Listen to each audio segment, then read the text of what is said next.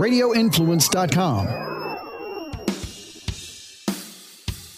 This is the Valor Hour on Radio Influence, your weekly glimpse inside all things Valor Fights and a look at what's going on in the rest of the MMA community. Now, here's your host, Tim Loy.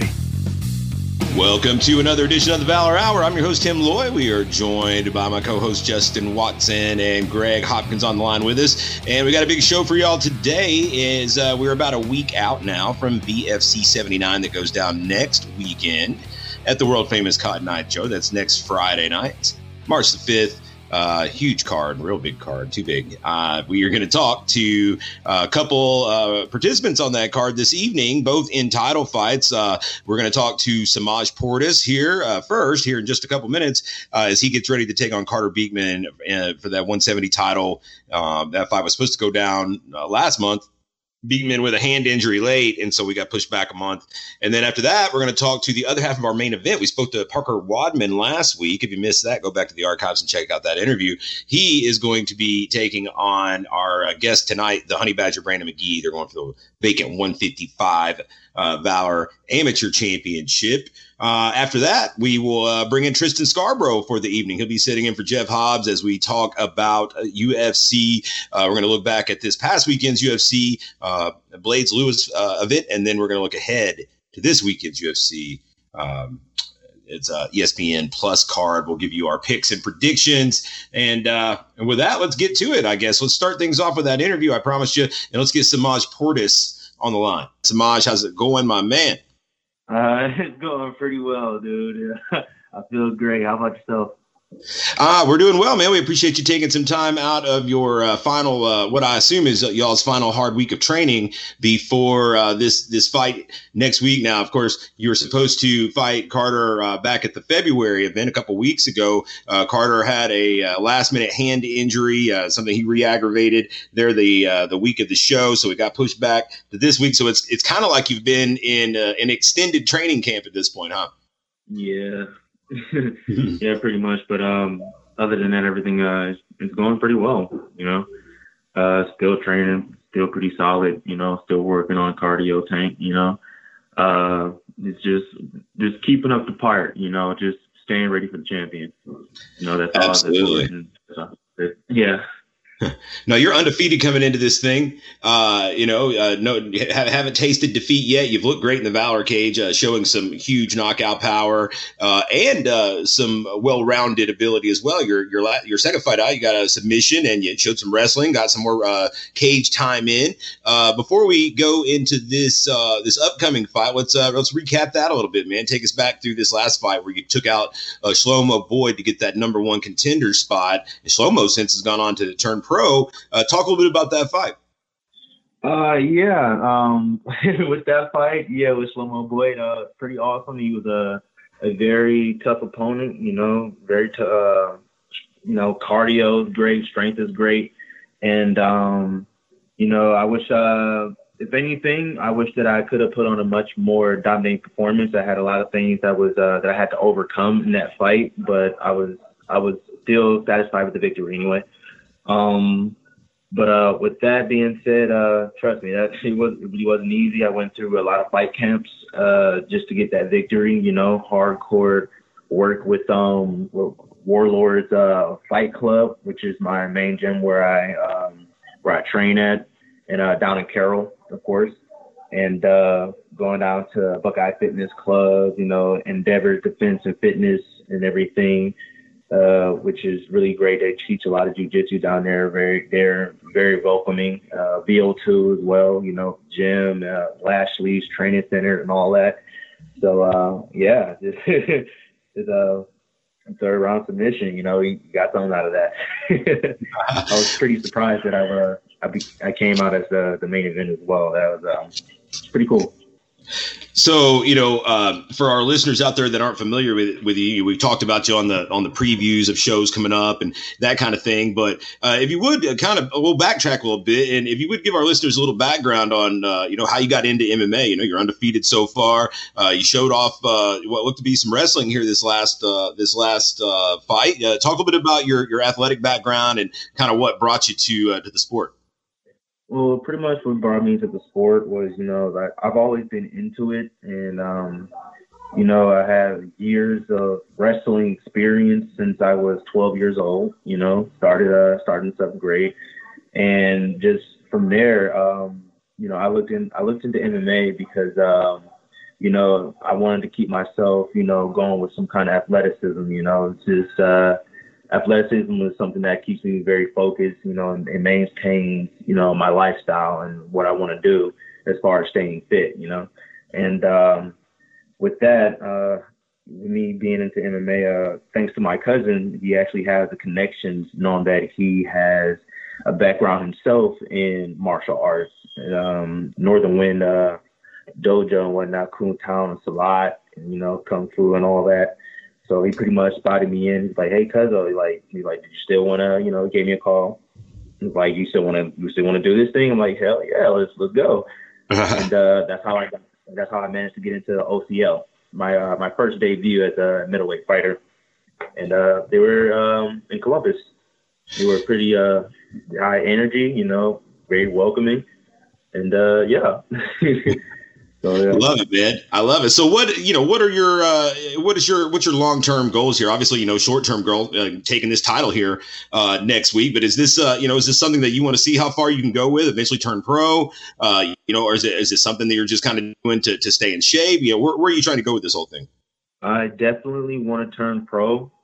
The idea right now, you know, it's like one fight at a time, you know, and every fight that I have, as far as experience, you know, me being in the cage, you know, just I want to continue to get better. You know, every fight I want to continue to evolve. I want to continue to surprise the fight fans and, you know, just all the spectators, everybody who's watching. I want them to know that, you know, I'm definitely here to stay in the game of, you know, what I fell in love with, because mixed martial arts is definitely my passion. I just want to be one of the best, you know what I'm saying? Aiming for, you know, one of the greatest of all time. That's what I really want. I love the mindset. Like everyone. Yeah, it's awesome. I love it. So let's talk a bit about this fight next week, man. You'll be the co-main event here in Knoxville. You make your return back to the Cotton Eye Joe, a place that you've had a lot of success so far. You're taking on the champ Carter Beekman. I know you're familiar with him. You've seen his fights, and you guys are in a way similar because you both have proven knockout power. You guys can both, you know, knock somebody out. You've shown that, but you've also got some wrestling in your back pocket, both of you guys as well. So I'm really excited for this. Break it down for us, man. Talk a little bit about this fight. Well, for this fight, well, I'm sorry, my excitement is getting to me. But for this fight, we definitely want to, you know what I'm saying? We're willing to stand up with the guy. We want to see what we can manage, you know what I'm saying? Whatever comes, knockout, submission, decision, you know, either way, we will definitely be satisfied with what we can get. So the thing is pretty much just to flow into everything. So whatever comes, you know, we'll be ready for him, because we know that he's also a knockout artist himself. He likes to come forward. He's willing to bring the fight to you at any cost, like all angles and everything. The guy, I can pretty much tell that he has a cardio tank himself, and he's not willing to back down. So he's a champ for a reason, and I can respect that. I'm just ready for him. Oh, man, I can't wait for it, man. I'm super pumped. Before I let you go, man, I want to let you give some love to the people that deserve it around you. You know, the training partners, friends, family that support you, any sponsors that you have. I'll let you give some shout outs, man, and then wrap that up by letting our listeners know where they can follow your social media that keep up with your fights.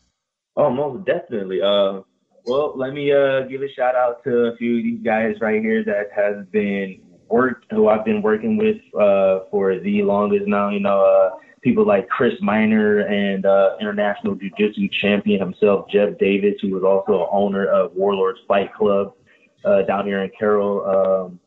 and some great boxing with Corey Dulaney, who's also a pro. Jiu-jitsu work with Derek, Derek Myers, people like Joey Studer, working with people like Zach Cook, that's also a member of Team Chaos, working with people like Skylar Bray. Also want to give a shout out to Physical Fitness Center, Isaiah Sports, you know, working with Tyrell Crawford, you know, and my sponsors, Bull Shots, you know, Buckeye Fitness Fight Clubs and stuff like that. You guys are awesome, you know.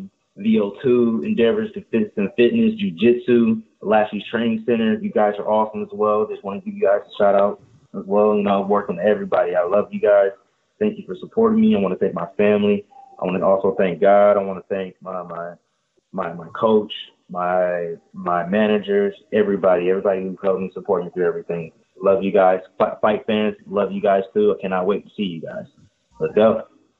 Well said, my man. Well said. I can't wait for it. Again, you can catch Semaj in action in about a week at this point. He'll be going down at VFC 79.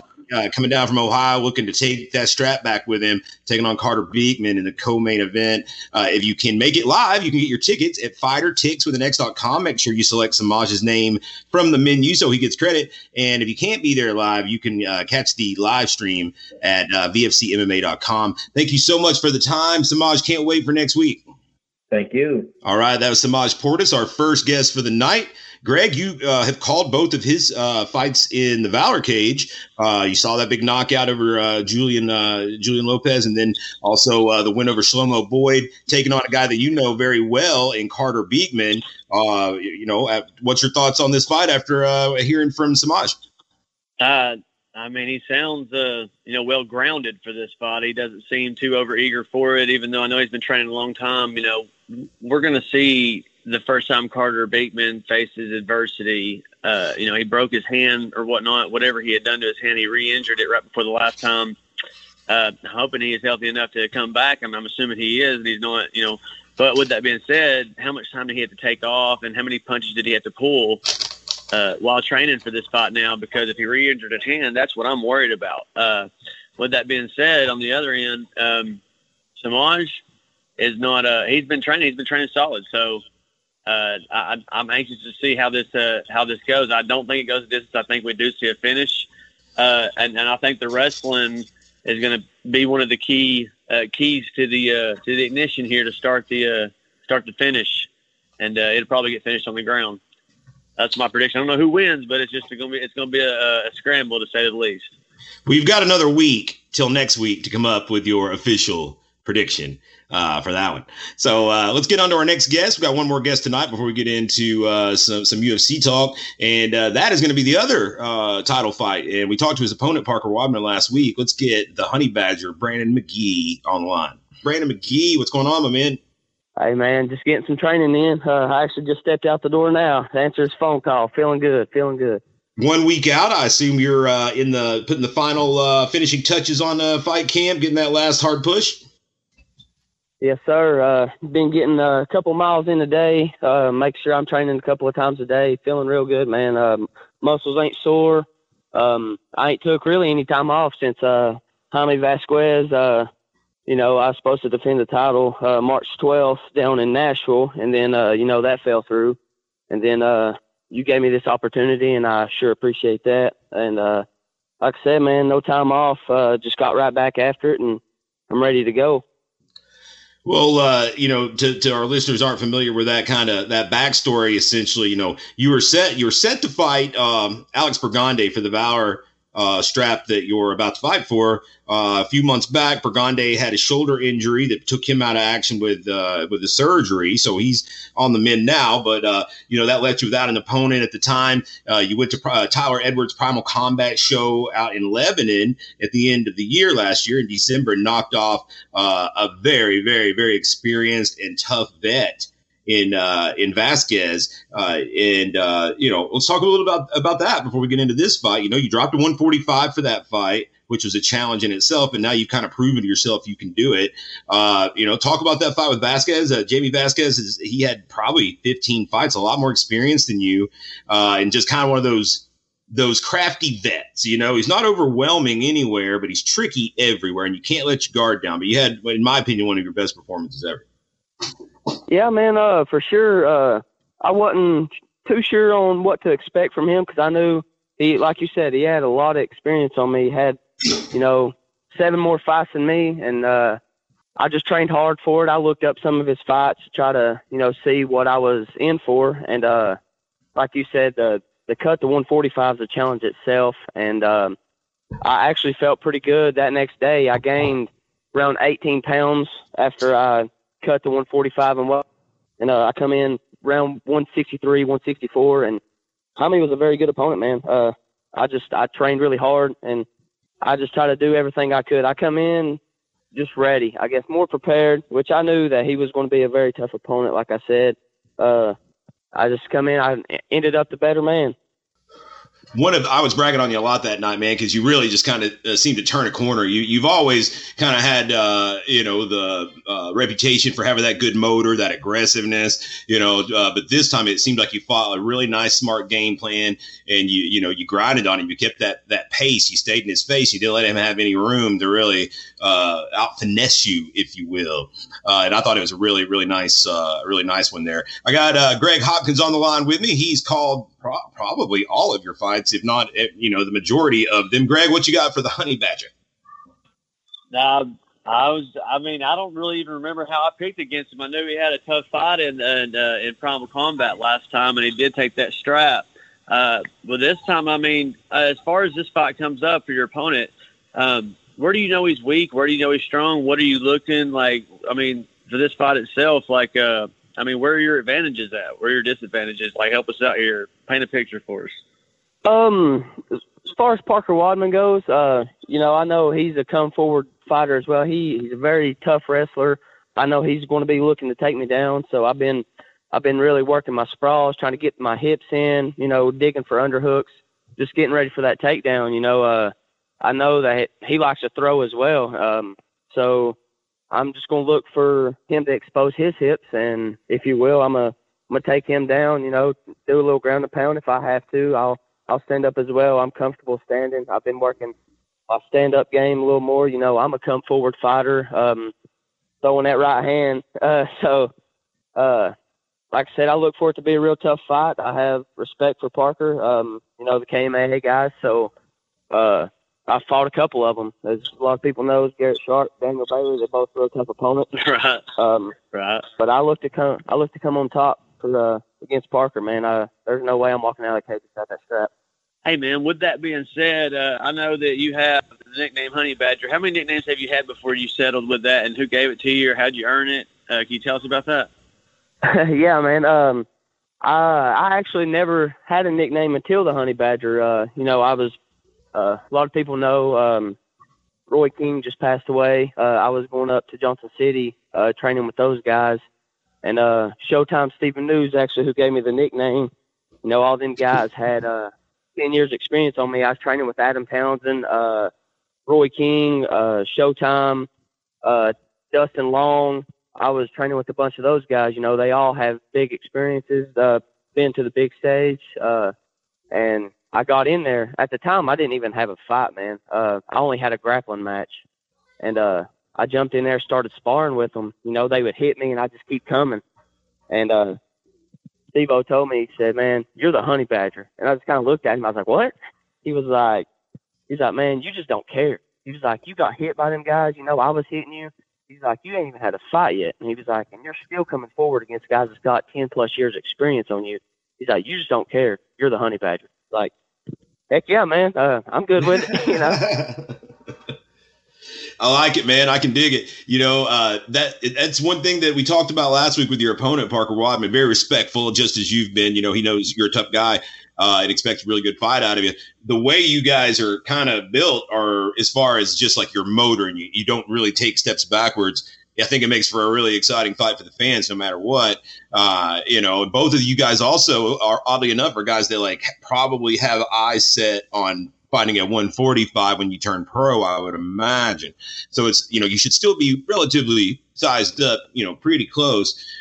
You know, any prediction here, man? Is this a fight where you feel confident enough to make a prediction on it, or is it one of those you're just going to kind of, you know, go out there and let the chips fall where they may? You, one thing I'll say is you fought very tough guys. I put you in there with really tough guys, and that's by design, obviously. You know, you want to see that really tough competition before you turn pro. Yeah, man. Like I've said once before, I don't care who you pair me up with. I want them to be tough. So I guess in that way I do care, because I don't want to go against these guys that I know aren't up to my level. I wanted to face guys that are actually above my level, because I'm constantly trying to get better. And, you know, if I'm a fight guys that's lower than my caliber, it's not doing anything for me. So I'm always willing to try to fight somebody that's better than me. Like, once I go pro, it's definitely going to be, a better for me, because, you know, fighting these guys that's higher ranked than me, it's going to help my pro career and help me get ready. And as far as the prediction goes for me and Parker, I definitely don't want it to go to decision. That's for sure. I'm gonna come in, do what I do best, and just keep grinding, man. I come forward, you know, my gas tank's there. I try to prevent from being tired. And even if I end up getting tired, which, you know, I normally don't, but, you know, even, you know, 3 rounds in the middle of that third round, you know, start breathing a little heavy. I try not to show it. So as far as the prediction goes, I'd like to see it not get out of the third round for sure. I know Parker's got a gas tank. He comes forward. He's a very tough opponent. I respect him. But yeah, I definitely don't want to see it get out of the third. Awesome, man. I'm excited for it, and I love your mindset here. You know, if you don't test yourself before you make that jump to the pros, and you're going to be shell shocked when you go into that caliber. So, you know, you're seeing everything at this point, which is good. And yeah, I'm excited to see where it goes from here, man. One of my favorite prospects down there in the amateurs, I got to say. Before I let you go, I want to let you give some shout outs where they're due. You know, any friends, family, training partners, sponsors, and the you know, the like. You know, give them some love, and then let our listeners know where they can follow your social media. Yeah, man. I want to give a shout out to my coach for sure, Buddy Morgan. My teammates, they've helped me get ready, and, you know, helping me grind. All my sponsors, Master Tech Heating and Air, Uppercut Barbershop, you're making me tan. All them guys, I appreciate it. You follow me on Facebook at Brandon McGhee. You can follow me on Instagram at HB McGhee MMA. And yeah, man, I'm ready for this. I'm ready to have that around my shoulder, and I appreciate you giving me a call, man. All right. And your social media? Yeah. I don't have a Twitter, but my Instagram, follow me at, HB McGhee MMA. And I don't have a fan page on Facebook, but you can look me up, Brandon McGhee. And I appreciate a follow, guys. Awesome. This has been one half of your main event at next week's VFC 79, March 5th, from the world-famous Cotton Eye Joe, battling for that 155 strap, which has been changing hands a lot lately. It seems like a lot of really good fighters have had that belt lately. He'll be taking on Parker Wadman. You can watch the fight live and in person. That's the best way. And you can get your tickets at fightertix.com. Make sure you put Brandon's name as your fighter so he gets the credit. And then, of course, if you can't be there live, you can watch it live on the stream on the pay-per-view, VFCMMA.com. Thank you so much for the time, Brandon, and best of luck next weekend. Really looking forward to it. I appreciate it, man. Have a good night, Tim Loy. Have a good night, Greg Hobson. I appreciate. Oh gosh, I appreciate you guys calling me. Absolutely. We'll see you soon. All right, take care. See you, brother. Thanks, buddy. We'll tag you tomorrow. Gone. He's gone. He gone. All right, I'll bring it out of that. I'll bring it out of that, and then we'll bring in Tristan. All right, that was Brandon. Okay. Oh, okay. Sorry, I'm sorry. Go ahead. Okay. All right, that was Brandon McGhee, the Honey Badger, getting ready to go, try to be champ, although in 2 different promotions, it would be 2 different weight classes. I'm really excited for this one with Parker Wadman. Greg, your take on this one. This is 2 guys that can wrestle for sure. This is one of those fights where I like him hope it does not go to a decision, because the way that this fight plays out, in my opinion, could potentially get wonky on the scorecards. Well, he just talked about how he got his nickname the Honey Badger, and he goes for it all the time. If he's already got it in his mind, that it's not going to go to a decision, it's not going to go to a decision, but that doesn't mean he's going to win this fight. I think that Parker's wrestling can probably outshine, the feat of McGhee, because last time I got put in my place, and I went against, he was against college wrestler at the time, and I said he was in season, and, Wobbin said, he goes, Greg, I'm always in season. So would that be touche? Yeah, I didn't get to eat my crow. I said I didn't know if I picked against. I think I did pick against Brandon last time he fought in Primal Combat. So I had to eat crow there. So this is two fighters everywhere. I've had to eat crow everywhere. So I wouldn't even take my pick for a chicken dinner, and I still haven't until next week till we find out on who I picked for that one. So that'd be a tough one. I think that's a really hard one to call. Oh yeah. All right. Well, that will wrap up our interview portion. Let's jump into some UFC chatter. We are conspicuous by his absence this week. The voice of Valor, Jeff Hobbs, will be back next week for a predictions show. So tonight we've got a special guest we're going to bring on for our UFC preview and recap. And that is going to be a gentleman who just competed, actually, on the last event. He fought in the main event against Torres Finney for that light heavyweight championship. Came up short, but put on a great performance. Another guy that I'm real high on, and that's going to be Tristan Scarborough. How you been, my man? I'm doing great, man. Just getting the weight cut under control. Really trying to focus on my diet and getting ready to get back in there. I'm just ready to get the next one and get the bad taste out of my mouth. Oh, man, I hear you. Well, you guys put on a great fight, a great main event. And, you're a UFC fan like the rest of us. You and I were texting back and forth last week, just kind of, bullshitting around on, who we thought was going to win the fights. And you came off as, pretty educated. And my man Jeff Hobbs is out this evening. So I was like, man, let's get Tristan in here and let him rap on some of this stuff. So you're a hardcore like the rest of us, yeah? Oh, yeah. I watch every weekend. So when you gave me the opportunity, I was like, oh, yeah, I could sit here and talk about this. This sounds fun to me. Nice. Well, this last weekend, it was UFC Vegas, Blaydes versus Lewis. And the main event was a huge upset, guys. Derek the Black Beast Lewis, pretty sizable underdog, I think, in the realm of 275 in some circles. It seemed like the line on Blaydes was dropping pretty quick at the end. I saw it go down to its lowest point right before it went off. And we were all on Blaydes. Everybody was on Blaydes. That was supposed to be the lock of the week in most people's eyes. For me, I certainly had him keyed in on everything. Had him on all my lineups for DraftKings, had him on all my parlays. I was all in on Curtis Blaydes, and it all came crashing down around me at looks like a minute and 26 seconds of round number two.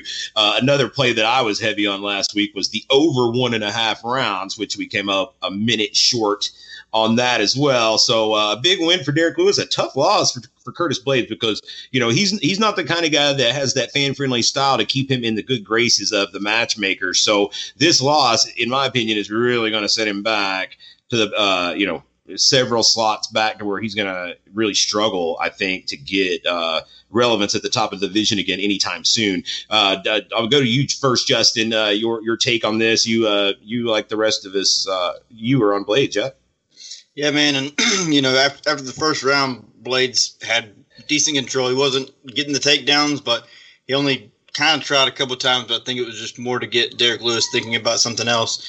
And Blaydes was content to strike. We talked about last week, I mentioned that Curtis Blaydes statistically is a much better striker than Derek Lewis. Derek Lewis just has ridiculous power, and Curtis Blaydes was piecing him up on the feet. Then in the second round, what he was doing basically was striking with Derek Lewis, and then now I'm going to wrestle with Derek Lewis. He wasn't striking into his takedowns, which was what got him caught. He shot from several feet out. The punch was crazy though, man, to have that amount of power. I haven't seen the right angle on it yet, but it didn't look from any angle I saw like Derek Lewis landed his fist on Curtis Blaydes' face at all. It looked like he punched him in the chest, maybe gave him a heart attack or something, but, well, it looked like basically his bicep just crushed Curtis Blaydes' head and, bent his neck back and put him out. And then those shots afterwards were fucking crazy. I would hate to be Curtis Blaydes looking back and seeing myself get hit like that, those two shots afterwards. No doubt, man. Greg, you also on Curtis Blaydes also get burnt. I think that in hindsight, if you really kind of think about this, Derek Lewis at one point is a 4-1 favorite, man. 4-1. That means they're saying that he wins 8 out of 10 times. And if you really kind of think about the variance of the heavyweights, and we know that Lewis has power, it's kind of foolish, isn't it, to assume that Blaydes beats him 8 out of 10 times? Yeah, it is. But man, I mean, stylistically, I still think Blaydes wins that fight if he fights correctly. Yeah, no, I'm certainly not saying that he doesn't have an avenue to victory. I'm just saying to give 4-1. Yeah, you know. Greg, your take. Well, I was all over Blaydes, and I had him everywhere. If Blaydes would have won at the end of the night, I would have been sitting pretty at the end of the night. Like I'm sure everybody else who did bet on Blaydes probably followed and parlayed him up with every single fighter they thought was going to win that night. So I had me about 7 round robins going off that I had won earlier, with Curtis Blaydes on the end, and then I look down at my phone, and he's on top for one round just riding, and I'm like, I'm just going to ride this to the end because I don't think Derek Lewis ain't going to push him up like he does everybody else. And then I look back at my phone, and I saw the replay. It was like a blink of an eye, but, that was just what turned my whole – what looked to be a great, great night just turned it absolutely shitty. Tristan, you're a big guy. The bigger you are, the harder you hit. And Lewis put it on his chin, literally. Oh yeah, when we were kind of talking on that fight day, I said Blaydes has the most ways to win. Everywhere the fight went, he had the ability to win, but we saw with Ngannou that he can get cracked like that, and that's why I actually had Lewis winning, though it was a little more heart than head, just because I'm a big fan of the guy. But man, when he lands right, or even doesn't have to land right, he just has too much power, and he just put Blaydes out, and it puts Blaydes definitely in a tough position, man, because I think he only has one more fight on his contract after this, and like you said, he's not really a fan favorite, and he spoke out about fighter pay before, and we know UFC isn't real big on that. Sure. So I really wouldn't be surprised if he ends up maybe in one or something where they, they're more about the skill than draw there. So wouldn't be the worst thing for him, but it's definitely a tough position. Yeah, I would agree there. And he doesn't really kind of have the. Not saying that Bellator wouldn't sign him, but he doesn't really have. He's not a fan favorite. He's not a guy that really moves the needle. As far as being like a guy that it's like must see TV, so could be a spot for him for sure. We'll run down the rest of this main card, and I'll go around the horn, and then we'll do the prelims real quick, and we'll move on to this next. We had an upset in this co-main event. I was actually on the right side of this one. A nice payout. Yana Kunitskaya gets a unanimous decision win over Ketla Vieira. Man, she was over 2-1, and that was crazy talk, I thought. Not saying that I knew she was going to win or anything, but odds were certainly skewed. Derek Minner, another upset, another one I was on the wrong side of. Unanimous decision win, really nice performance over Charles Rosa, who also let a lot of people down, I have a feeling. Derek Minner was just on him, man. He was just on his ass and wouldn't let him have any room. And Rosa's tough, he never never relented, but just not enough offense.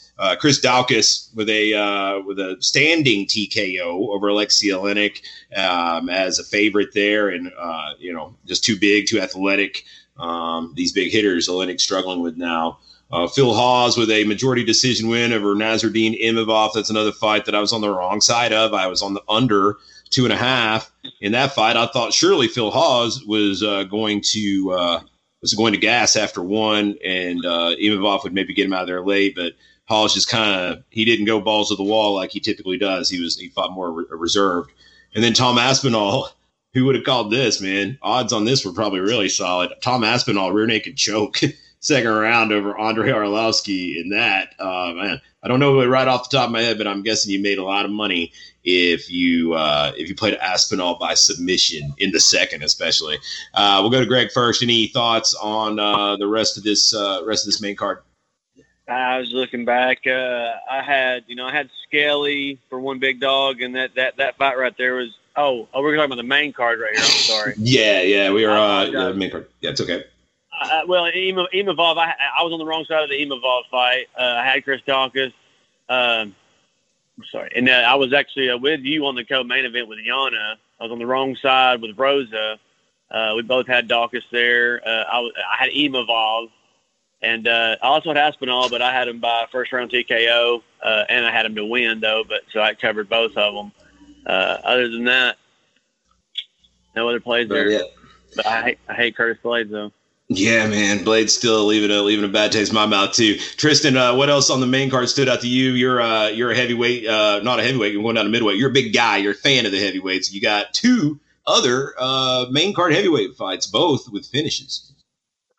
Yeah, man. I mean, we're kind of seeing the future of the heavyweights really in prime time now, especially given what's coming this coming weekend, and then Aspinall, man, those hands are for real. And then we get to see what his jiu-jitsu looked like, and he sunk that in so quick. I think really Arlovsky was more frustrated than anything. He couldn't believe that he got stuck in that so quick, and he just had the tab. I mean, he didn't really feel like he had a way out. And then Daukaus just came in there and took him out quick too. So we're really seeing what these heavyweights are starting to look like, and I think that division really does have a great future. Daukaus just kind of came out of nowhere, man.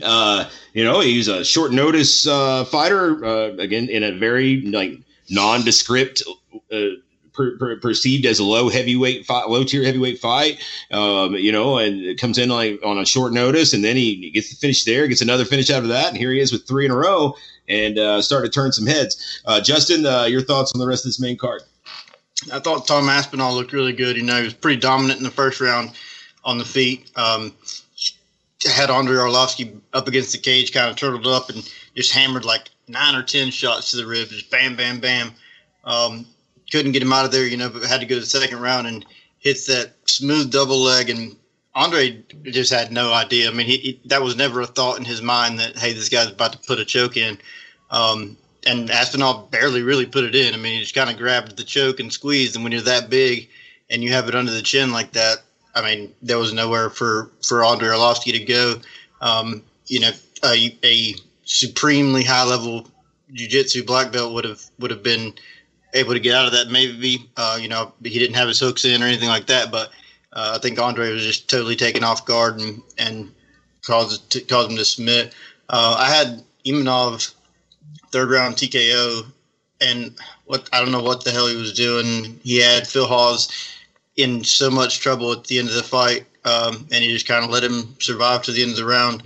I couldn't believe it, but those are two prospects, that I think we're going to see more of in the future, but both guys are going to really have to work on their cardio. They're both pretty fucking tired in that third round. Chris Daukaus looked great. Oleinik has kind of always struggled with strikers. Daukaus said coming into it, Oleinik's got subpar striking, and I'm going to try to expose that first and foremost. And Chris Daukaus is a black belt in jiu-jitsu as well, so it wasn't. I don't think he was afraid to go to the ground with Oleinik, but he knew that was Oleinik's one path to victory. So Oleinik kind of tried to pull guard one time, and Daukaus just kind of shrugged it off and got the TKO to finish that fight. So he'll probably line right up for Tom Aspinall. This is two guys who are still earlier in their career.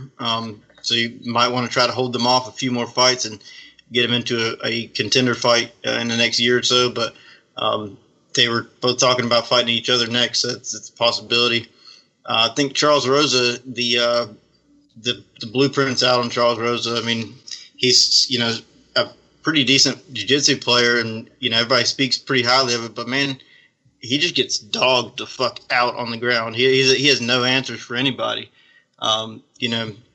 He got what's his name from Arkansas? I can't remember, but anyway, he had him in tangled up. I think he got a twister on Charles Rosa, right?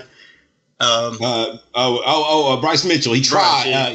Bryce Mitchell. He never finished it. I can't remember if he finished it on somebody. I can't remember if it was Charles Rosa or not, but he was going for it like crazy if he didn't finish that one. And I don't think so. I think he didn't get it, but he just got like a 30-26 unanimous decision, just dominating Rosa on the ground. So I don't expect much more from Rosa after this. And one of the biggest things that I kind of wanted to talk about was the co-main event. I've seen a lot of people pretty upset, or not super upset, I guess, but a lot of people saying that Vieira won the fight. And, she was in dominant positions for more of, the majority of the fight. She definitely won the first round. Kunitskaya won the second round. And it came down to the third round where Ketla was on top the majority of the time. But we've talked about this a lot. When you get a takedown, if you're just laying there holding the person in position, you're not scoring points. So if that person underneath you is throwing elbows, throwing hammer fists, that person's winning those positions. And that's what ended up happening. Ketla Vieira was pouring blood at the end of the fight. And if the fight wouldn't have been stopped, Ketla Vieira would have been finished pretty soon because she would have lost so much blood. Yana Kunitskaya was nowhere close to the end. So, I think that weighs really heavy and is now starting to weigh heavier on judges than it has in the past, which is a good thing. All right, moving on to the prelims here for this card. We'll see here. We'll run through these super quick, guys. The main prelim was Jared Gordon getting a unanimous decision win as an underdog against Danny Chavez. I was fortunate to be on Gordon in that spot at plus money. That was nice. Not on the next one, though, as John Castaneda knocks out Eddie Wineland in the first round, late in the first round. Wineland may be shot, man, I guess. It sucks seeing him getting floored like that over and over again. But good win for Castaneda. Julian Erosa with a big knockout over Nathan Train Landwehr. Our guy, man, I was on Nathan Train heavy there by knockout himself. But just a little wild in this one. He was in the mix there. And Erosa is so long and tall, man, just a lot longer and taller. And threw that big knee up the middle, hit him perfect. Now that's two times Nathan Train's been knocked out by a flying knee. But that's rare. So I was on the losing side of that one as well. Casey O'Neill with a fairly dominant performance over Shannon Dobson. I really liked her line there. I jumped on that pretty good there late because the money was coming on Dobson. You got O'Neill like -140, -150. And then Amin Zahabi with the upset win over Draco Rodriguez with the first round knockout and opening up the card. Low-level heavyweight, Sergey Spivak just completely dominated Jared Vandera with a second-round TKO. I don't know that Vandera is long for this promotion. Tristan Scarborough, your thoughts on the prelims? Yeah, the prelims are pretty good. I mean, we got, mostly finishes, all but one. So everybody put on pretty good shows. A lot of them were early, too, a lot of first-round finishes. Eddie Wineland, I wonder if that knockout that he had from Sugar Sean kind of set him up for that, because we don't really see him get put out that bad, and that's back-to-back knockouts. That flying knee was crazy. I couldn't believe that happened, and I was actually really looking forward to that fight from our talk. Getting to see how that guy, how Nate fought. But yeah, man, I mean, just as many finishes as you could really hope for, and that's what especially the casuals are looking for. So those guys had good shows. Yeah, for sure. That's one of those cards that the UFC had to be happy with from as far as putting on good, entertaining fights for your layman fans that aren't the hardcores. That's how you turn them into big fans. Justin. Yeah, I agree. Another nice knockout was Amin Zahabi, Firas Zahabi's brother. He's coming off of a couple losses, hasn't done that great since he's gotten into the UFC. But Draco missed weight, and then for Zahabi to land that one punch knockout was a nice one. Nate, man, it happened just like you were saying, and like we all kind of talked about, is that Nate gets into these just crazy fights, and Erosa's down to do it. So at first Erosa drops Nate drops Erosa, and then Nate gets wobbly again, and that flying knee landed on the money. I heard people complaining about the stoppage, but I think that was a good stoppage. I think he landed pretty solid, and in that position, there's nowhere to go. You know, you can't really get out of there. Rosa's just going to start raining down punches. And I thought Jared Gordon looked really, really good, man. Solid, dominant performance as an underdog in his fight. Okay, and Greg, we'll let you finish this off here. Just a few little notes. I was on Imavov. That was and then I was going to mention earlier I was on Skelly, and then that was weird. I think that was noteworthy. Skelly's fight didn't happen. Yeah, the back spasms, coming out to the ring for his opponent there with Emmers it was crazy. The commission wouldn't let it come out, and Skelly was a plus 180, and I was on the fence on that one. That was one of the ones I was on the fence for the week, but I like Skelly, and hopefully we'll get to see them fight in the future. But I guess Spivak is one of the ones that helped me out a lot in any parlays that I made for the night. Old Sexy Maxi Castaneda right there. He was my stand-up bet for that week. He was my guy that I thought was going to come through, and I thought Wineland was maybe done. Now, I did have a little sprinkle on Wineland by knockout. My first round was like plus 550, so I sprinkled a little bit on that just in case. But had Sexy Maxi everywhere. My letdown for the week also was Nate. Man, we were all on Nate, and I'm a Tennessee fan. I'm a Nate fan, and if you ever wanted to know what it's like to be a Vanderbilt fan, just ask Tennessee fans. Because we were all on Nate that night, man, and I had a lot of money right on him too, and I was let down, dude. I hate that for him. Like you said, it's very rare that we see that happen to Nate. Now I'm just upset by it, but got let down by Nate that night, and everything else. Still hate Curtis Blaydes. All right, guys, let's move on to this weekend's card. It is the last card before we get to the next pay-per-view. The next card after this is real good. This is a pretty solid one, though. I like it. It's actually lost a lot of star power. Originally, Dominic Reyes and Yuri Prochka was on this card. That would have been really good. Randy Brown, Alex Oliveira was on this card. That would have been really good. Alex Oliveira is still on the card, but I was a little more intrigued by the Randy Brown fight.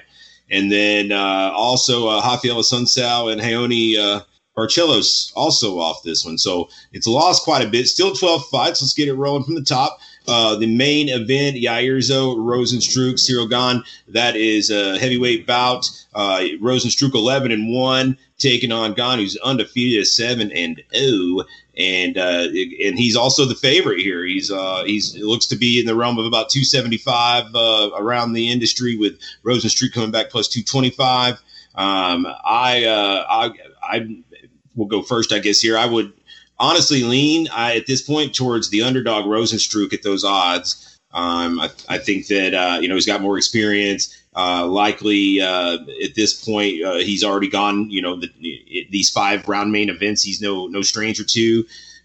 So I would go towards Rozenstruik as my lean at plus 225, and the over 2.5 rounds at even money. I would probably lean that way as well.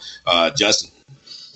Yeah, I would go the other way probably. I was kind of surprised when I saw I'm probably not going to play this as a straight up pick just because the odds are high and it's a heavyweight fight, and both these guys are just big punchers, and one shot lands and it changes the night. But I do like Ciryl Gane in this fight. I think that he just has more ways to win. I don't think Rozenstruik's going to go out there and heel hook anybody. Ciryl Gane is just such a high level athlete. He's been in MMA for 3 years, kickbox for 3 years prior to that. And now he's in the UFC heel hooking dudes, and so. Plus he has ridiculous knockout power. Rozenstruik, we've seen him, Alistair tooled him up for, 24 minutes and 56 seconds. And then he just landed a crazy shot at the end of the fight. And, Ngannou ran straight across the cage and just laid him out. So we'll see what happens. Both these guys with a common opponent in JDS, both of them knocking him out in the first or second round there. And, I think it's going to be a fun fight, but I do lean Ciryl Gane here. I just think that he's going to be the next wave, coming out of the same camp that Francis came out of originally, and I think this kid's going to be a problem. Greg, your take on the main event. I'm kind of, hell, I was doing the same thing Justin was. I mean, Rosenstruik has that, you know, that one touch, you know, power, that kill power, and he can knock you out. The touch of death, as it were. Yeah, it could be. That's his only heavyweight fight on the card of the night. If I'm going to have to bet on anything on this fight, I'm betting on that it doesn't go the distance, which I'm certain is minus 400 something or less. But and I don't know, man. I think the under and over is 1.5 for this. No, 2.5 for even money. If you say that the fight goes the distance or does not go, I'm sorry, the fight does not go the distance is minus 260. Yeah, well then there's my play right there. That's good minus 260 because that's a 5-round fight, right? Yep, it is. Love it. All right, and we'll finish this off here, Tristan. Yeah, I'm pretty much with Justin on that. I think Ciryl Gane is going to win the fight. I think, like he said, you know, he's got too many ways to win. We've seen him win by submission. We've seen him pull decisions. We've seen him knock people out. Rosenstruik really likes to, you know, he leans on his KOs to get him the wins. And actually, a lot of his KOs, especially in the recent times, have been over people who have been knocked out frequently. So not that he doesn't have power. I mean, he obviously does, but he's also been knocking out guys that have been frequently knocked out. I just think, even given the odds, I think the safe bet would be Gane. Like they said, though, I probably wouldn't even bet on this fight. But, yeah, I think Gane's going to get it done.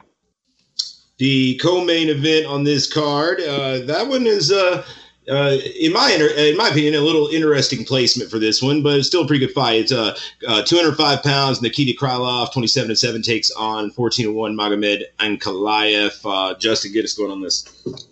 This is going to be a good fight, man. Ankalaev is something special. You know, he's coming off of a win over.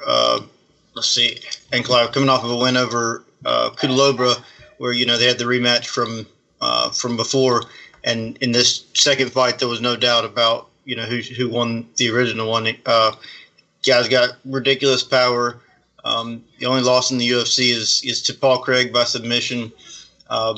You know, I don't think that Nikita is going to be the better fighter on the feet or on the ground necessarily. But I think that if he's going to take it somewhere, Krylov, I think, needs to work it to the ground and try to get a submission. I think Ankalaev is the real deal at middleweight. All right, Greg. Or light heavyweight. I just want to look at that fight. It's another one that I really don't want to pick either side of because, you know, Krylov being the underdog plus 250 is very appealing. But, you know, Justin's talking about how great Ankalaev is. But minus 335, I can't get on that. You know, this is number 9 versus number 10 in the world here. This is a lot closer than the odds are making it to be. So, if you go back and look at Krylov's past record before his last 2 fights, those both went to decision. But before that, every single fight he was in went to didn't go past the second round. And then Ankalaev, I'm looking at all his fights right here, and the majority of his fights. A lot of them get finished in the first round too. So I was wondering if we knew what the fight did not go the distance there was. I don't have it right in front of me, Tim. Yeah, I'll tell you right here. Let's see. It looks like Ankalaev is the major favorite here, minus 350. Krylov coming back at plus 290 ish. But the fight not to go the distance. Is minus 200. The fight to go the distance plus 160 with the median line being looks like 2.5 plus over 2.5 is plus 115. Well, with that seems like that. I think if you're thinking about going under, you might as well go under 2.5. I wouldn't want to go under because I would actually flirt with that extra 2.5 minutes that you got to play with. I would say that it doesn't go the distance because Krylov is crazy, man. He'll knock you out, and he's got that power at lightweight, and I could see it not happening. Maybe not against Ankalaev, but he's more of a composed fighter. So I think that in the end, he may get the finish in the third round. So I don't think it goes the distance, and it's minus 200 that I'm willing to bet right there. Okay, and Tristan. Yeah, I actually think that. The Krylov bet with those odds, he, you know, he's He's been in the UFC for a while now. He's so proficient with his chokes. And, I mean, we saw that Paul Craig was able to get a submission off of Ankalaev. So I think that Krylov is actually a good bet with those odds. So I would actually take that one. Hey, yeah, what's up with that? What's up with that bet? I like what Tristan's going. That where we got Krylov by submission. What are you, because he could get caught in a guillotine right there, like you're talking about. That would be, and Ankalaev is a very good grappler, but Krylov by submission is plus 950. So very juicy. Very juicy. That's definitely Krylov's best way to win. I'm going to side with you guys too. I got that underdog Krylov at that payoff plus 290 is just with guys in this at this level, I feel like that's just too wide. I think Krylov can win, one out of four times, and that's pretty much what. I'm sorry, let's see, that'd be 3-1 is. I think he could do better than that. He could certainly win more than one. Yeah, won more than one and four times. All right. Next, we have got the feature bout of the evening, and it's the ladies. Pretty interesting one here. It's a 125-pound bout.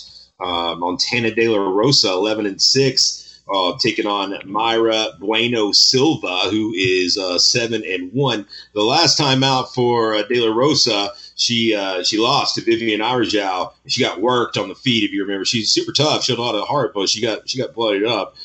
So she looked to turn around here against Bueno Silva, who beat the Italian Mara Morella Barella back in September before losing to Marina Maros. And let's look at the line here, y'all. It is this one. It is going to be a lot closer. Silva is the favorite, minus 140. De La Rosa coming back plus 120. Greg, kick us off. This is probably going to be a 100% stay away. I was trying to look at past results for Silva, and I don't know. Like you were talking about last time, or who was it? Barella. She beat with the armbar, and then De La Rosa. I'm looking at her. She lost to who is this? Vivian. On De La Rosa. She lost to Viviane Arujao. Man, I'm telling you what. Well, this is one of the WMMA women's MMA fights that I don't want to be on either side of, because you don't know what's going to happen. If I had to pick a lean, I'd probably go with De La Rosa, just because I'm more familiar with De La Rosa, and that's why I wouldn't want to pick. I mean, I know the level of competition she's fought is probably a lot higher, and that's the only reason I would lean that way. All right, Tristan. Yeah, I definitely would stay away from this one. These are two females who are very good on the ground. They both get a lot of submission wins. I don't really have any way to pick on that one. I would just stay away from it. Yeah, man, I'm in the same. I'm with everyone else. This is a pass for me. If you put a gun to my head, I'm going to take De La Rosa here. I just think she's probably the better wrestler, but ultimately, I would certainly not bet the trailer on it. Justin. Yeah, I mean, basically just. Second, everything you guys have already said. I would probably think De La Rosa just because of the strength of competition and the amount of experience. But there's also something to be said about a surging up and comer too. So this should be a fun fight to watch. All right, up next, a fight that was supposed to happen last week, and that card probably could have used this fight, but it's happening now, and it's going to be the 18-5 young Punisher Pedro Munoz coming off of a couple losses in a row to Aljamain Sterling and Frankie Edgar, both by decision, and he's going to take on Jimmy Rivera, who is 23-4. Jimmy Rivera with a win off Cody Stamann last July. Before that, he'd been fighting the top of the division, though, also with losses to Peter Yan, Aljamain Sterling. So these guys have been at the top. This is the People's co-main event. Tristan. Yeah, I actually think that Munoz is going to win this fight. The odds are pretty close, but I bet on Munoz. And I definitely think it's going to go the distance. So Rivera has seen the scorecards in 20 out of 27 bouts. So, I mean, win or lose, he wins a lot more than he loses, but he sees the scorecards in almost all of them. So I think Munoz probably wins the decision out of that. Yeah, I'm with you. I'm with you there. The total for or the odds on this one, I should have said Rivera, the favorite, -150. Munoz coming back +130. I like Munoz at plus money here. I mean, that's four underdogs in a row I'm on. Surely this is going to be one of those cards. I've got a lot of underdogs, but sometimes that works. The total over 2.5 is -300. So Vegas thinks that it's going the distance too. But yeah, I go Munoz here. I like that play, Justin. I think that I think Rivera is the more technical fighter. I think that over in a decision, I would take Rivera. I think that he just has more tools, and Rivera at one point was on like a 19 or 20 fight win streak. He was the guy coming up, and then he suffered a couple losses, but now without the weight of the world on his head and stuff, I think he's going to be performing a lot better. I thought he looked great against Cody Stamen. Was it him? Did he fight Cody Stamen or did Munoz? No, it was Rivera. Rivera beat Cody Stamen. Yeah, that's what I thought. So Rivera, but Munoz is the problem with Munoz is he is wild and very, very powerful. So, the way he knocked out Garbrandt is kind of got Garbrandt to go into that firefight with him. And he landed the bigger shots and he's super, super durable. So I think that if it goes to a decision, I think Rivera's got it. But I think that if you were willing to play the under on that, I think Munoz could definitely knock Jimmy out. Jimmy's been knocked out before. Munoz has never been knocked out. Greg. He literally just taught what I was going to say right there about Munoz. He's never been knocked out because you were sitting there talking about if you were going to pick the under. I was about to say – Oh, Contreras right there, because we're on Rivera right here, Justin. I thought we both were. I thought we both were on him right there because, I'm with you, man. He's he's had the I don't know what whether the power's going to connect. I mean, he's got one win over Cody Garbrandt, and then he lost to Aljamain Sterling, which is in the top of the game, and then he lost to Frank Yeager, which we just seen him get handled the other night. But Pedro Munoz, tough as hell. But Jimmy Rivera's been around the block a long time. I'm going to sum this up right here. I'm with you on Rivera. I'm picking my pick is Rivera right there by decision. I think there's probably a little bit more juice on there. If you were to pick it by decision, then I would probably take the Rivera by decision.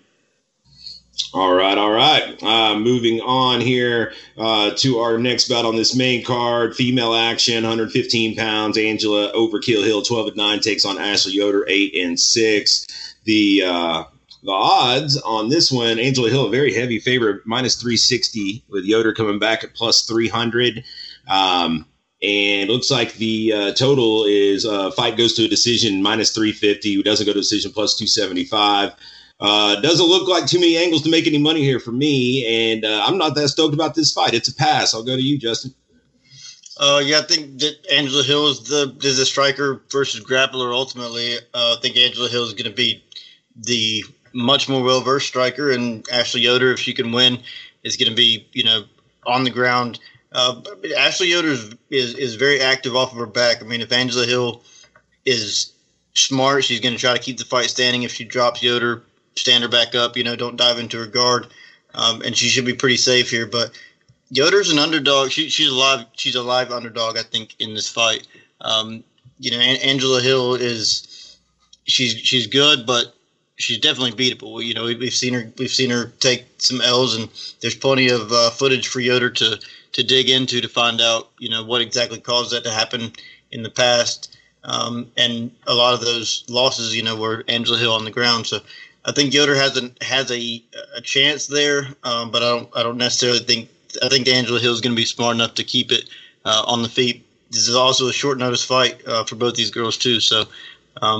I'd say cardio is probably not going to be a factor, but they haven't been training for 3 months to fight each other, so keep that in mind. Greg, I'm with Justin here. I think that Yoder on the ground is beneficiary, but at plus over 275, you're getting odds on your dollar right there against Angela Hill. I'm sorry, but I'm never picking Angela Hill to win. I'm certainly not at -360. Shit. I don't care if she's -200 or 180. I mean, even in a pick'em, I don't care if it's a pick'em. I'm still looking at the other girl and saying, I'm going to lean towards her. And that's always how I have been. And I'm sorry, nothing personal, but I don't put my money on Angela Hill. I never will. With that being said, I don't put my money on Ashley Yoder. If I was going to sprinkle something, I would probably say, you know, a little bitty bit on Ashley Yoder. Don't put nothing that you ain't going to be up. You can laugh about later, you know, and say, I put this much on her. I'm not going heavy on this fight at all if I even bet on it. But Yoder is my lean to. Hey, oh, by the way, you can take her. I'm sorry, if you want some value on Yoder, you can get her for $7,000 on DraftKings. That's probably some value, some saver for your credit there. That's the only value I see in that pot. Other than that, I'm probably not putting none on it. Hey, I actually like that because if you like, as likely as this fight is to go to a decision, you know that price tag isn't going to completely bust, even in a loss. So, yeah. Tristan. Yeah, the odds on this make it really tough. I think, you know, Angela Hill's coming off two close decision losses in a row, so she's definitely going to be looking to win, coming for redemption. She does have KO power. I don't necessarily think she wins this one by KO, which is why, you know, the decision is favored. But, I mean, the only way I would put any money on this is if you had some sort of inkling that Angela Hill was going to knock her out, because otherwise these odds are just too big. Yeah, it's out of control, man. Moving on to the opening main card bout. Now, the placement is a little funky because there's some better fights on the prelims, but this will be pretty good action, I guess. Featherweights, Alex Caceres, Bruce Leroy, 17-12 coming into this bout. He's cut his hair, guys. Remember that. He's won 3 in a row, y'all. He's knocking off these young bucks that the UFC's thrown at him with a win over Austin Springer last time out, Chase Hooper before that. He'll be taking on the hillbilly heartthrob. Is that his? No, he's not the heartthrob. He's the hard-hitting hillbilly. There is a hillbilly heartthrob, though. I can't remember his name. Kevin Kroom, 21-12. He is making his – no. He had a fight. He had a no contest against Roosevelt Roberts back in September in 31 seconds. So somebody may have to refresh me on exactly what happened there, but you know, he's a guy that, yeah, go ahead. Okay. So Kevin Kroom took that fight last minute, caught Roosevelt Roberts in a guillotine, I think, submitted him in 31 seconds. He took the fight on 24 hours notice. Kroom's not in the UFC, not signed. He gets the call, 24 hours notice, takes the fight, wins by submission, fails the drug test for weed, and gets it overturned on a fight that he accepted on 24 hours notice. That's insane. But since then, they have changed the bylaws on weed a little bit, so hopefully that won't happen again. No doubt. Alex Caceres is the favorite here, minus 210, with Kroom coming back at plus 175. The total on this one, over 2.5 rounds, minus 185, coming back at plus 160 for the under. I'll let you start, Justin. Yeah, Alex Caceres is a guy who's been around forever. You know, he's a very showy striker. You know, he's capable on the ground, but he's not a super strong guy. He's got, you know, decent jiu-jitsu. Definitely is you know, somebody who's possible to submit. I think that if that's where Kroom's out, you know, it's where his wheelhouse. Yeah, that's his wheelhouse, and that's his best path to victory in this fight for sure. Even if he was a better striker, I think that you know, against this kind of an opponent, you know, you just take him down and grind him out, I think, and. I think Kroom has a lot of value as the underdog here. Caceres is a guy who, like I said, he's been around forever, but he has had flashes of brilliance, and followed by very lackluster performances. And you know, Kroom's hungry, man, and he's just getting here. He's an older guy who I think he's going to take every opportunity that he gets, and he's going in there to fucking fight. You know, Greg. I'm with you on this. I don't have any huge play on this other than, you know, the hard-hitting hillbilly Kroom. Caceres has been fighting, you know, the low-level up-and-comers, and he's been in the game for a while. Now he's fighting another guy who's been in the game for a while. He's fighting a guy in Kroom with 4 decision losses, 4 submission losses, and 4 TKO losses. And let's just not ruin that record. That's some degenerate shit for you right there. So I'm taking Kroom here with those plus odds. All right, Tristan. Yeah, I think Caceres is going to win.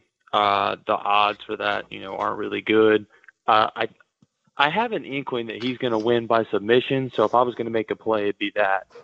Because I don't know what the odds are, but I have a feeling. I'll tell you, it's actually really nice. Caceres by submission plus 620. Yeah, actually, that's actually real nice. I'm with you guys. I'm here as far as there being a finish. I'm not gonna go either side, but I do like the under 2.5 rounds plus 160 either way. Kroom's a guy that gets finished when he loses. And I feel like for the most part, he's going to be looking for the finish. So I'm going to go under 2.5 plus 160, and let's move it on to our next bout already. Let's see. I'm going to the prelims now, and there's some pretty good prelims. Honestly, some fights that are main card worthy. We got lightweights Alexander Hernandez 12-3 taking on the 14-4 Thiago Moises, who. Last time out had the upset over Bobby Green. Remember, that one sunk my boat that night. That was the one. And the last time out for Alex Hernandez is a win over Chris Gritzmacher, which that doesn't mean that much. Before that, he got knocked out. Y'all remember by Drew Dober, and so he's looking to climb back up, man. He's got that. He had a hot streak behind him there for a moment. They had some heat on him. And he's the favorite here. Alex Hernandez minus 190. Thiago Moises plus 165. And it looks like the over 2.5 is minus 175. The under 2.5 plus 155. Greg? I was looking at Moises' his wins, and he gets a lot. He's got 5 wins by decision, and I'm looking at Hernandez's all his fights. They're all either they get finished, they don't get finished. They're all in the first and second round. The thing that worries me most about this fight with Hernandez is his gas tank. I mean, that's the thing that worries me most. He's very strong. He's coming on. He could get a finish right there with Thiago. I know that would be. What are the odds on this fight right here? They're 195, 155. Yeah, minus 190 Hernandez, plus 165 Moises, and you can get the fight does not go to a decision at plus 130. I like fight doesn't go to the decision at plus 130. I like that right there. Tristan. Yeah, I agree. I would go with the fight not going to a decision because I think Hernandez is going to win, but the odds on that aren't too good, so I would definitely go with it not going to a decision because I could see Hernandez getting the finish there. Make that 3 of us here. I think I agree. I think Hernandez is kind of he's either going to get finished or he's going to finish, and Moises is going to be going for submissions and things like that. So yeah, I'll actually take it one step further and go to under 2.5 and juice it up to plus 155. Justin, I think Moises is dangerous here. He's in his last couple of fights he's kind of upset the apple cart, but. Hernandez is the younger, I think, up-and-coming guy. He's been in there with some tough competition. Hernandez has a knockout over Benil Dariush, who's, top 10 guy. And so I like Hernandez here, but probably somewhere in a parlay. Maybe it'd be hard for me to lay 2-1 almost on him just because I do think that Thiago Moises is a threat on the ground the whole time. Okay, moving on to this next one on the prelims, and Tristan will lead us off on this once I get it pulled back up. I had a different screen up for the odds. Sorry, guys. The next fight is going to be Alex Oliveira, the Brazilian cowboy. Originally supposed to face Randy Brown, and I was stoked for that matchup. Now he gets the undefeated Ramazan Kuramagomedov, 8-0. A guy that's kind of come up on that PFL scene, and he beat a guy that we're familiar with here locally, Robert Hale. Tristan, I'll let you get us going. Hold on. Actually, let me get the odds out there for this one, and let's see. Oh, man, it's not what are – okay, I'm sorry. Apologies. This is pretty much the most closely lined fight on the card, guys. Kuramagomedov is the oh-so-slight favorite, minus 115. Oliveira plus 105. I'm sorry, minus 105 in some places to plus 105 in some places. And the total is over 2.5 rounds minus 125, under 2.5 rounds plus 105. And you can't get odds yet on lesser rounds than that. Tristan, what you got? Yeah, with the late notice, you know, I'm not super familiar with Ramazan.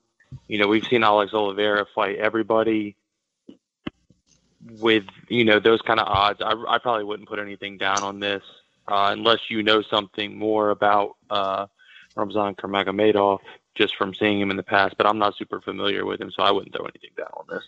Well, he's a grinder. I know, you know, he's a grinder wrestler.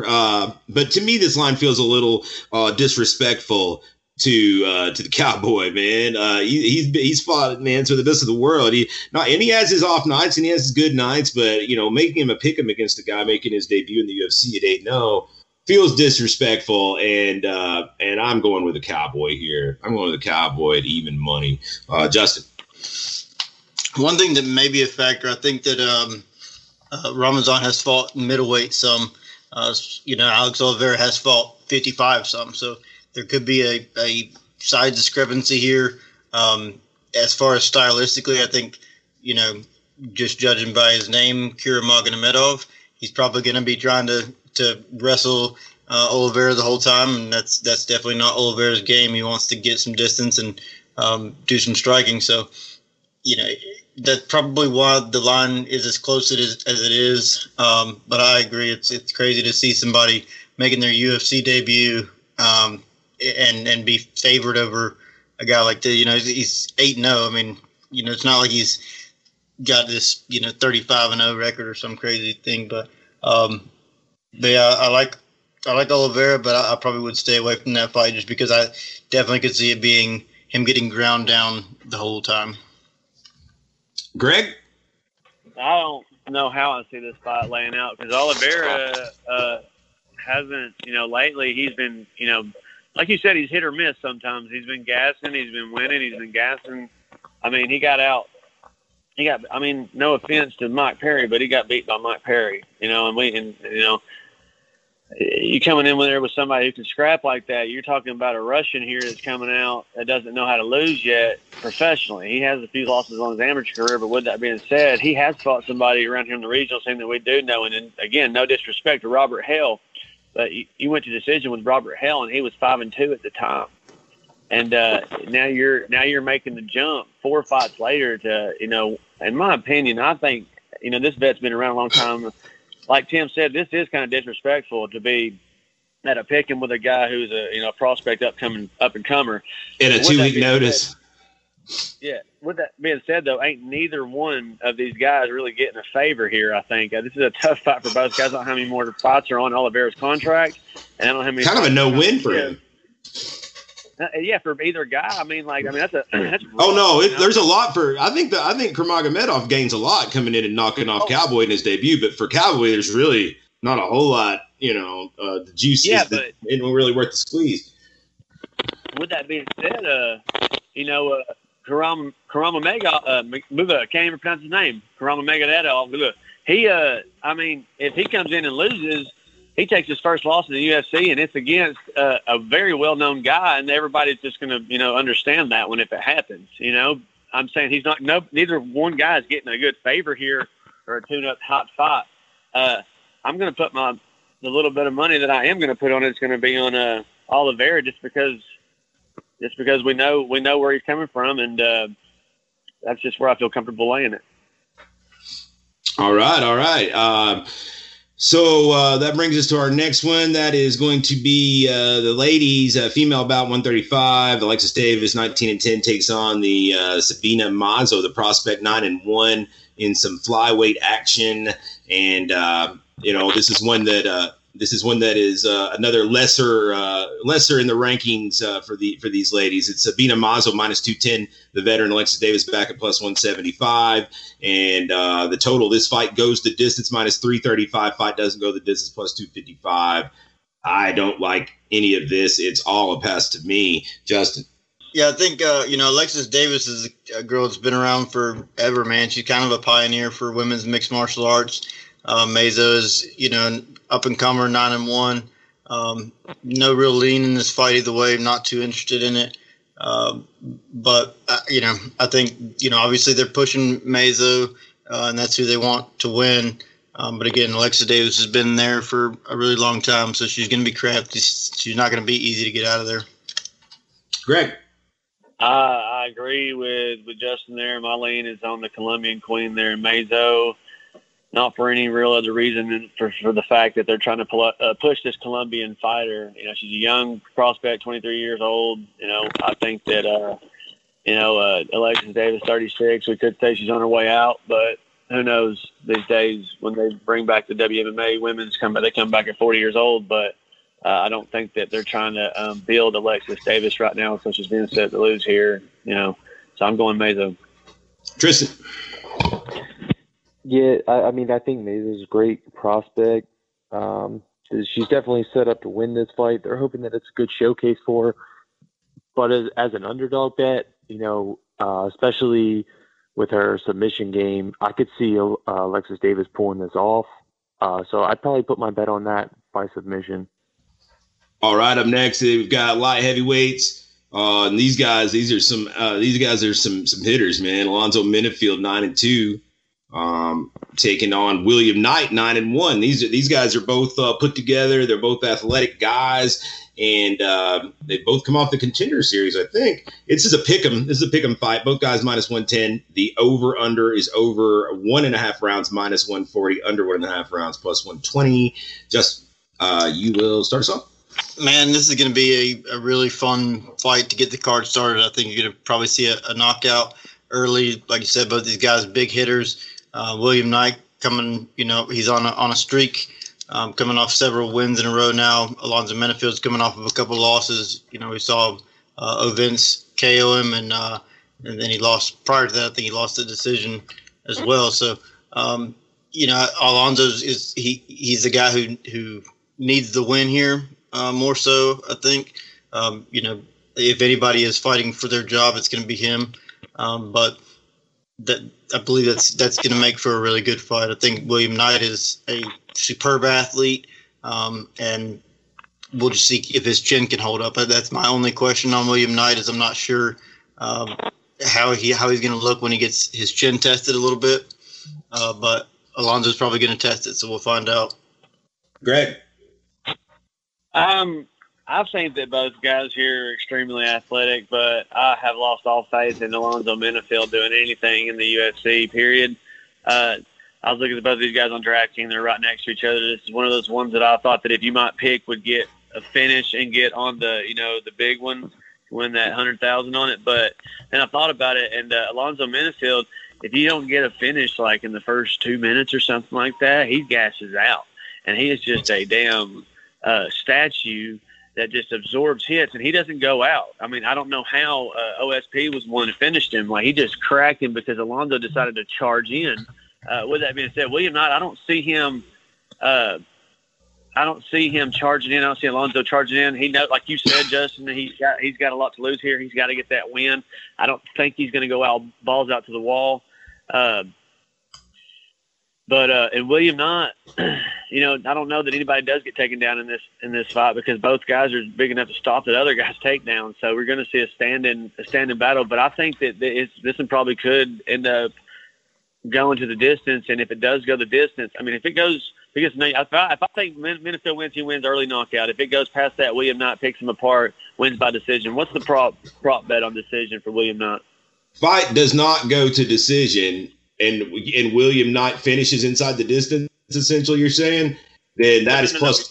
Or you want to go the distance all the way is +180. +180, but what about not by decision? -240. Not by decision. Fight doesn't go to decision. -240.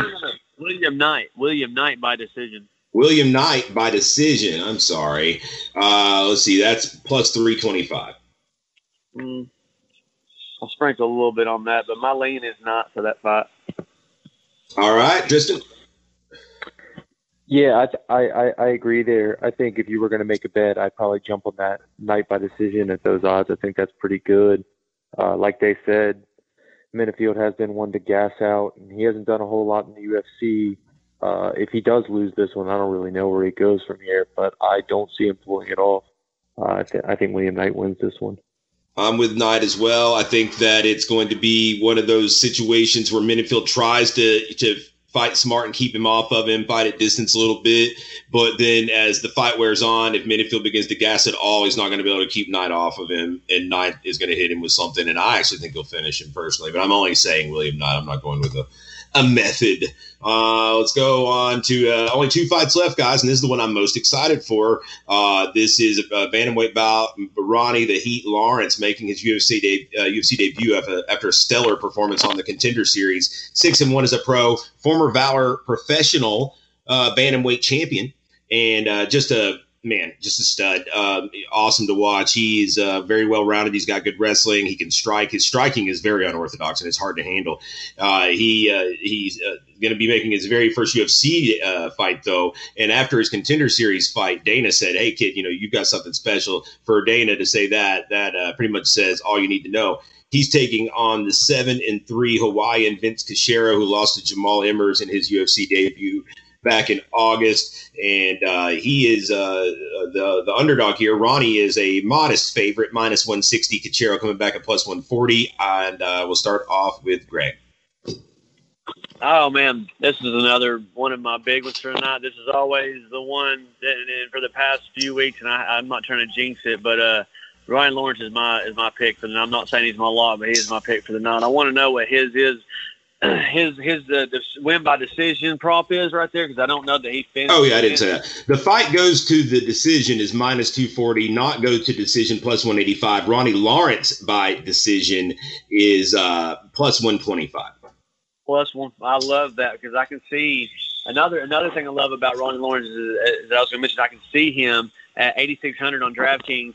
They are scoring a total different now. You can get cage control and ground control now, and you're going to rack up points. And Ronnie Lawrence in his Contender Series, I don't know how many takedowns he got, but I plan on him doing the same thing here against the number 146 featherweight in the world when he is number one bantamweight out of Tennessee right here in the home team. I'm ready to see Lawrence do some shit here. Tristan. Yeah, I've got Lawrence in this one. I think he's the favorite for a good reason. I could see it going to decision. I could see it by finish, but I think he's the one who's going to get it done regardless of how it ends. Yeah, I'm on Lawrence here as well, and happily so, and not just from a homer standpoint, man. I really like it, and I think -160 is not a bad line. I would lean to the decision like Greg, but will not pigeonhole myself into that, and we'll just take Ronnie Lawrence. Justin? I would take Ronnie Lawrence by finish. I think he's going to be, Ronnie Lawrence is a dude that's very hungry and motivated, and he's going to be coming out there looking to hurt this guy, and he is a finisher. He's got some real tricks up his sleeve. So that would be my play.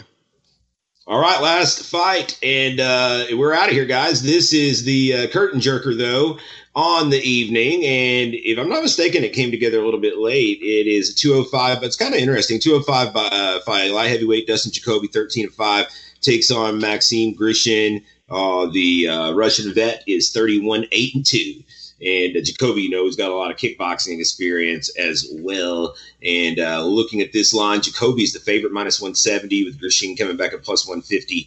And the total is over 2.5 rounds, -130, under 2.5, +110. Tristan, you'll start us off for this last one. Yeah, I'm actually really excited for this one. Dustin Jacoby has a lot of kickboxing experience.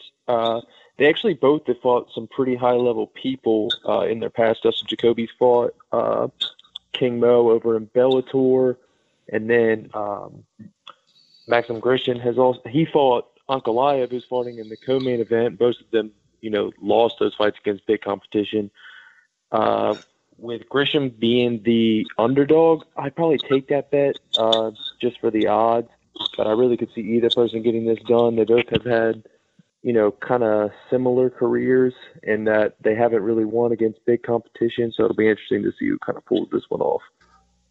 Yeah, I've got a hard time making a play on this one. I don't have a really strong lean either way, to tell you the truth. And if I had to give any sort of lean, I would say over. The over 2.5 rounds -130. Not overall, I'll likely pass and enjoy this one. Justin. Yeah, I don't have not a lot on this one. I'm not a big fan of Dustin Jacoby. I think that he should be able to win this fight, but he just seems to underwhelm me every time. Maxime Gershom, you know, obviously he's got tons of experience, and that always plays a factor in the fight. So probably wouldn't bet on this one at all. Greg, that's it. Last one. I'm with Justin on here. I'd probably lean in more towards Jacoby. He's 13-5. He's fighting the more vetted Maxim Grisham. The only advantage I see for Jacoby is a 2-inch reach advantage to 7-8 inches. Nothing really to go off of. The only thing I'm going to say that usually on these first fights we've been seeing a lot of finishes, and usually the reason I know that is because I've been seeing the very first fight. It ends up on the, you know, the number one lineup on DraftKings, and they're taking home that 6-figure number down at the end of the day. So with that being said, I think that this one won't go the distance. I don't think a lot of these do go the distance. I think it's going to be one of those. If we had to pick how many go over and under for the finish, I would pick the over. Like over half of these are going to get finished, and we're going to be in for an entertaining fight night. All right, folks, that'll do it. And make with this information what you will. Fade or follow at your leisure or at your peril. You know, as for my plays as of lately, you probably fade me, but some of these guys are doing all right. We appreciate our guests for joining us tonight. That's going to wrap up the show. You know, thanks so much to both Semaj Portis and Brandon McGhee ahead of their fights next weekend. Thank you for Tristan Scarborough for sitting in this week and chatting some UFC. It was a lot of fun. And, of course, thanks as always to Greg Hopkins and Justin Watson, my co-host, and thank you for listening out there. Make sure you like and subscribe to the podcast wherever you're listening to it. And until then, we'll see you guys next week. Best of luck.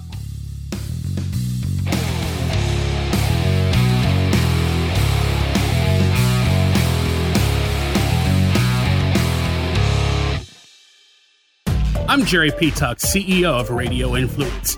I just wanted to take a quick moment to say thank you for downloading and subscribing to this podcast. There are a lot of people behind the scenes here at Radio Influence that work hard to keep you entertained day in and day out. If you'd like to get involved and advertise on this program, or you have some show ideas that you'd like to see us add to the Radio Influence family, please email us at contact@radioinfluence.com. We all have crazy schedules, so the fact that you took time out of your busy day to let us entertain you for a while means a lot. Without you, the listeners, we wouldn't exist, so thank you again for downloading and subscribing to this show. Don't forget to check out radioinfluence.com to see what other shows we also have to offer. All of Radio Influence's programming can be found on Apple Podcasts, Stitcher, TuneIn Radio, Google Play, and of course, radioinfluence.com.